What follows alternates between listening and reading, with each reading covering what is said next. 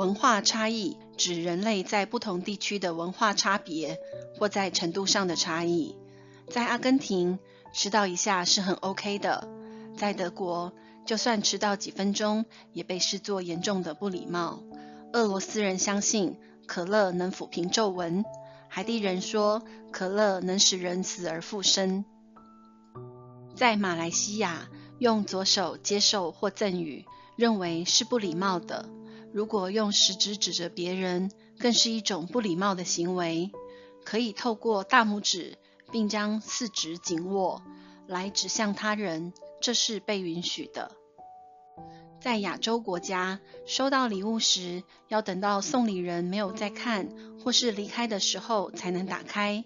美国人却喜欢当众打开礼物，马上欣赏或品尝，并且立刻称赞或道谢。表示对送礼人的尊重。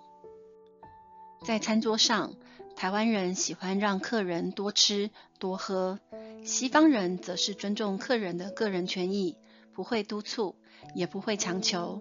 台湾人招待客人喜欢用热水泡茶，在日本和韩国喜欢喝冰冷的水，据说跟饮食习惯与性子急有关。紫微斗数也分别有不同派系。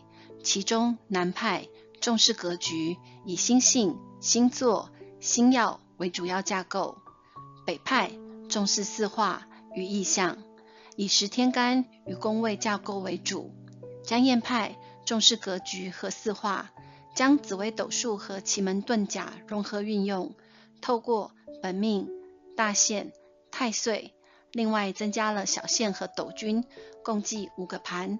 来运用分析命盘，各大派别的论命分析技巧各有不同。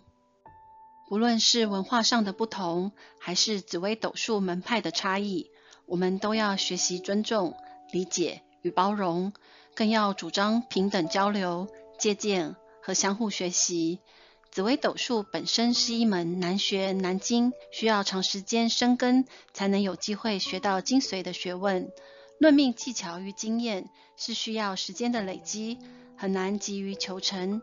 这就好比学习一技之长，有的人可以在三年内出师，有的人却学习了终身，仍然达不到合格的标准。师傅领进门，修行在个人。紫微斗数的论命角度很广，可以单纯只透过一颗主星，就能探讨出非常多面向的事态。所以，命理老师的角色是协助客人更加了解自己。如果客人在论命过程中完全不提供任何反馈，那么最后吃亏的会是来论命盘的当事人。这个观念很需要传达给想让自己过得更好的听众们所了解。紫微斗数的各门各派中，没有哪一个门派是绝对精准或更具有说服力。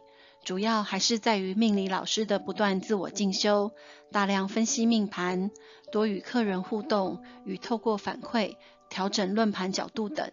最后，还是要根据每个人的因果、业力、行善积德的多寡及宗教信仰，给未知留一点空白。喜欢我们的内容，欢迎订阅我们的频道。我们下次再见。